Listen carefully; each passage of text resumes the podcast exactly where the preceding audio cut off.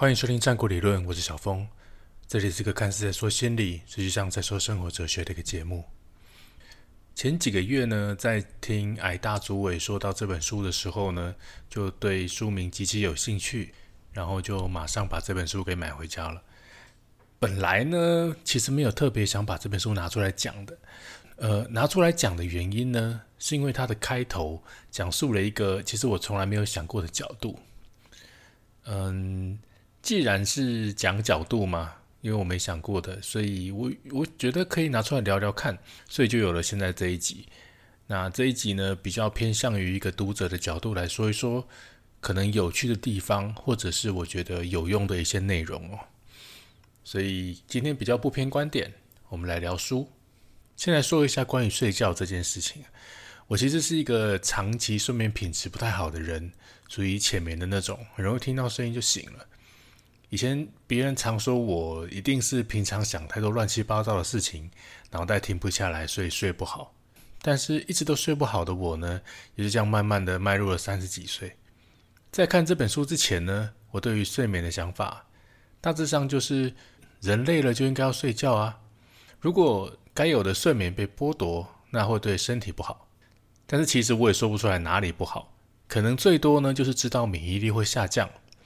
那如果说像我如果没睡觉，在隔天一定会发生的事情，就是我不管隔天吃什么，都一定会拉肚子，这是一件屡试不爽的事情。对于这本书呢，我当初在看的时候，我还写了一个笔记啊。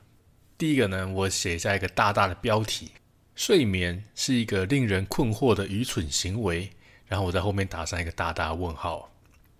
他讲啊，在科学史上，睡眠一直是一个。未解的重大生物谜题，用一个比喻去比喻过去科学对于睡眠的无知啊！想象一下，你的第一个小孩呢，在医院里出生，医生呢朝你走过来，就跟你说：“恭喜啊，是一个健康的男孩子。”我们做了所有初步的检查，看起来都没有问题。他面露个肯定的笑容，并绝不准备离开。在他离开之前呢，忽然转过头来对你讲说：“有一件事情啊。”嗯，你的小孩呢？从现在开始，持续一段时间会陷入反复而且规律，而且看起来像是昏迷的状态。有时候简直就像死掉了一样。当他躺在那里一动也不动的时候呢，脑子里常常会上演惊奇又奇怪的幻觉。这种情况会占据他人生的三分之一的时间。我完全不知道他为什么会这样，也不知道这个有什么作用。那祝你好运。其实看到这边呢，我不知道你是不是跟我一样露出一个大大的微笑。是啊，为什么我一直觉得睡眠是理所当然的呢？难道是每一个人都这样吗？还是有什么可以有更多解释的机会呢？从演化的观点来讨论啊，你会发现，人在睡觉的时候无法采集食物，无法社交，无法找到生殖的对象。无法养育后代或保护后代。更糟的事情是，睡觉会让你容易成为捕捉的对象。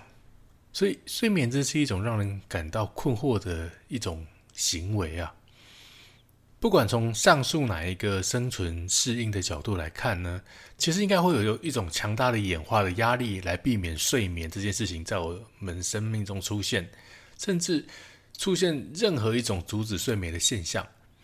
但就如一个睡眠科学家所说的，如果睡眠没有提供任何关键性的重要功能，那就一定是演化犯下最大的那个错误了。睡眠在整个演化史上持续存在着，表示它必然有强大的好处。这个好处呢，绝对大过于那个那些明显的不利跟危险啊。很可能我们在一般的生活里面从来没有思考过，睡觉究竟可以干嘛。究竟在干嘛？不知道你有没有听过一些玩笑话？有些人会说，如果你成仙了，那就不用睡觉了。但从科学的角度来说，似乎睡觉好像有比成仙更好的好处哦。在我前面几个章节吧，有一个大大的标语啊，他写一个有一个大大的广告标语啊，上面写啊，就是一个惊人突破，然后惊叹号很大一个。科学家呢发现人类延长寿命的革命性疗法，这种疗法呢，可以增强你的记忆力，激发创意。它还可以帮助你降低贪吃的欲望，让你保持苗条，更加迷人。它会保护你不得癌症、不失智，然后避免伤风跟流感。它可以降低心脏病和中风的风险，更不用说糖尿病了。甚至这种疗法呢，可以让你更快乐，减少忧郁，不容易焦虑。你有没有兴趣试试看呢？写在这本书里面的，想当然呢，这个就是睡觉带来的好处。我脑袋里面冒出来的声音，不禁让我思考啊，究竟是睡眠可以带来这些好处，还是不睡觉会产生这些坏处呢？理论上啊，它好像是一种一体两面的说法。当然，经过科学的研究。睡眠呢，的确可以减少那些疾病，甚至是一种心情不稳定的特效药。从心理的那个角度来看，睡眠这件事情啊，其实会忽然好像变成是，如果我睡觉有好处的这个角度，会比我觉得我累了就该睡觉的这个角度来得更开心一点。至少我在睡觉的时候，诶，我觉得我好像在拿好处了。而且不知道你晓不晓得，金氏世界纪录呢？因为在科学证据确凿的情况下，停止接受。关于睡眠剥夺的认证申请，你可以想象一下，有一个呢叫做保加拿的人呢，他穿着太空装，乘着热气球飞到三十九公里的高处，打开舱门，然后朝地表自由落体，最高速呢，他每个小时达到一千三百五十八公里，光靠他的身体呢，就可以突破音障，形成音爆哦。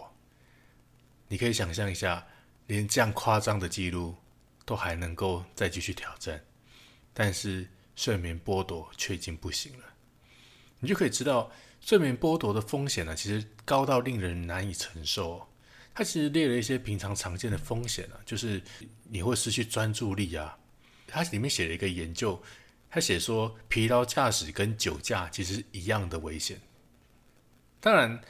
里面呢有很多的数据啊，去告诉你就是睡眠时数啊跟肇事的比例大概有多少。提到如果呃减少睡眠会让你的记性变差，在这本书里面呢提到很多的实证的内容非常非常多。可是从结论来看呢，我只得到一个结论，就是我还是赶快去睡觉吧。但是讲到这边，里面提到一个研究结果，其实有吸引到我的目光哦。他说：“其实人呢，他的身上呢有一种叫做近日周期的时钟。近日周期啊，它呃近日节奏，它讲的其实是我们二十四小时的节奏。为什么说它是近日呢？就是它其实是接近一天的时间。当然有科学家去研究过，如果长时间人在黑暗中，他每天醒来的时间大概多长？那大概是多二十小时多一点点。”在呃人的调节系统里面呢，阳光会帮助我们调节这个二十四小时的时间。这个身体二十四小时的周期呢，帮助你决定什么时候想醒来，什么时候想睡觉，然后还控制其他节律的模式，包含你偏好的饮食时间、你的情绪、你的心情产生的尿量，甚至是身体核心的温度、代谢的速度、各种激素的释放。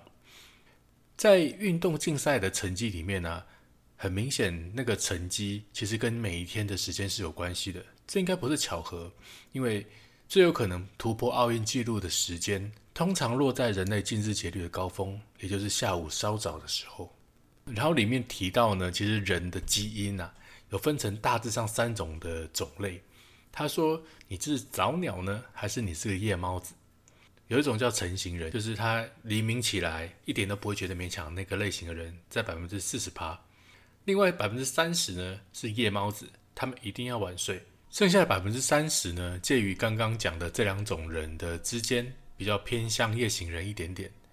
呃，如果用时间段来来区分的话呢，那成型人大概是晚上十点左右睡觉，然后早上黎明起就起床。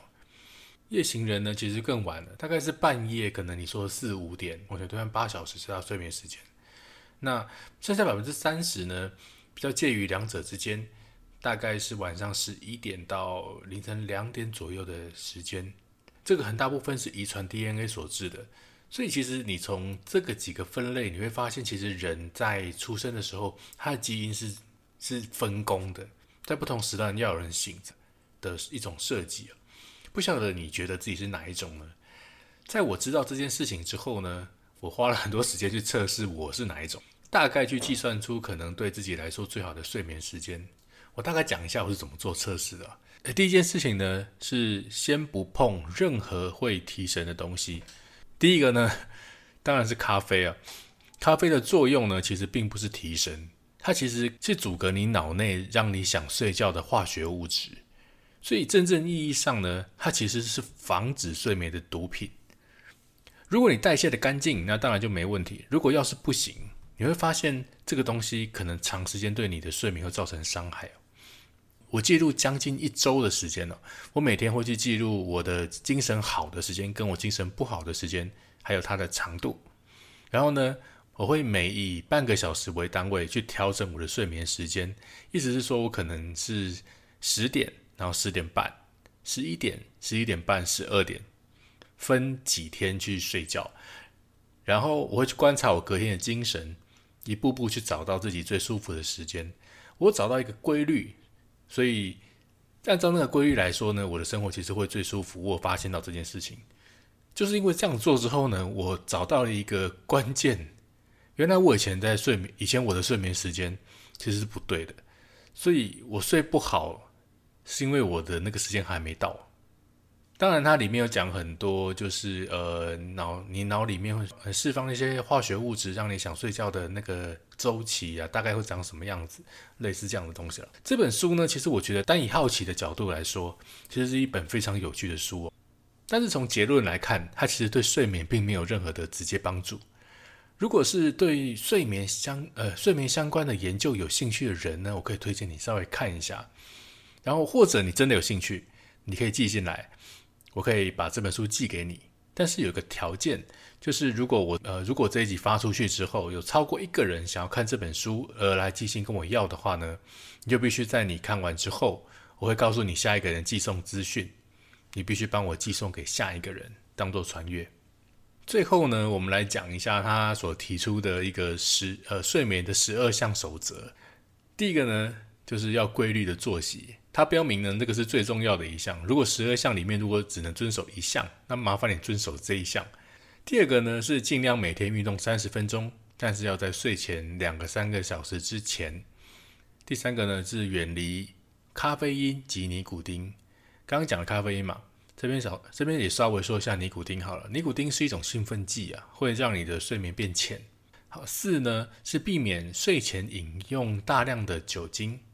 酒精呢会让你的睡眠变浅，造成呼吸问题，也容易从半夜醒过来。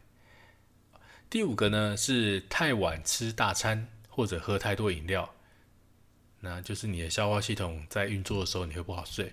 然后再来是喝多太多的饮料会导致你想上厕所，会影响到你的睡眠。六可能的话呢不要服用会延后或者干扰睡眠的药物。有些心脏或者血压或者气喘方面的处方签，或者感冒或者过敏的非处方签的草药会干扰睡眠。如果你有饮用这个方面的呃药物，需要跟医生讨论是否能够改为早上服用。然后第七个是不要在下午三点以后睡觉，它会严重影响你晚上睡觉的那个化学物质的释放。它的理论大概是这样啊，就是你会累积那个值到晚上之后到一个顶点，然后你就会非常非常的想睡觉。所以意思是在三点之前呢会有一个段落，三点之后呢会另有个段落，每个人可能会有差异。第八个呢，睡眠要放松，不要把事情排得太满，把一些轻松的活动当成睡眠的习惯，阅读呢或者听音乐。第九，睡前呢可以泡个热水澡，可以让身心放松，更容易入睡。第十。卧室要黑暗，然后要稍凉，没有电子产品。任何有机会干扰睡眠的东西呢，要从房间里移除。十一，适当的晒太阳，日光呢是调节每一天呃睡眠规律的关键，所以试着呢在户外至少三十分钟的太阳晒一下。十二，不要醒着仍然躺在床上，如果你上床之后二十分钟还醒着，最好起床做一些轻松的活动，等到你的睡意产生。听完这十二点呢，你会发现到，其实他就是想要你去规律的生活，然后所有会干扰睡眠的物品都不要碰，然后好好睡觉。现代的人生活太忙碌、太多元，请你好好照顾自己的身体，享受这个延年益寿桃配方，睡他个天昏地暗吧。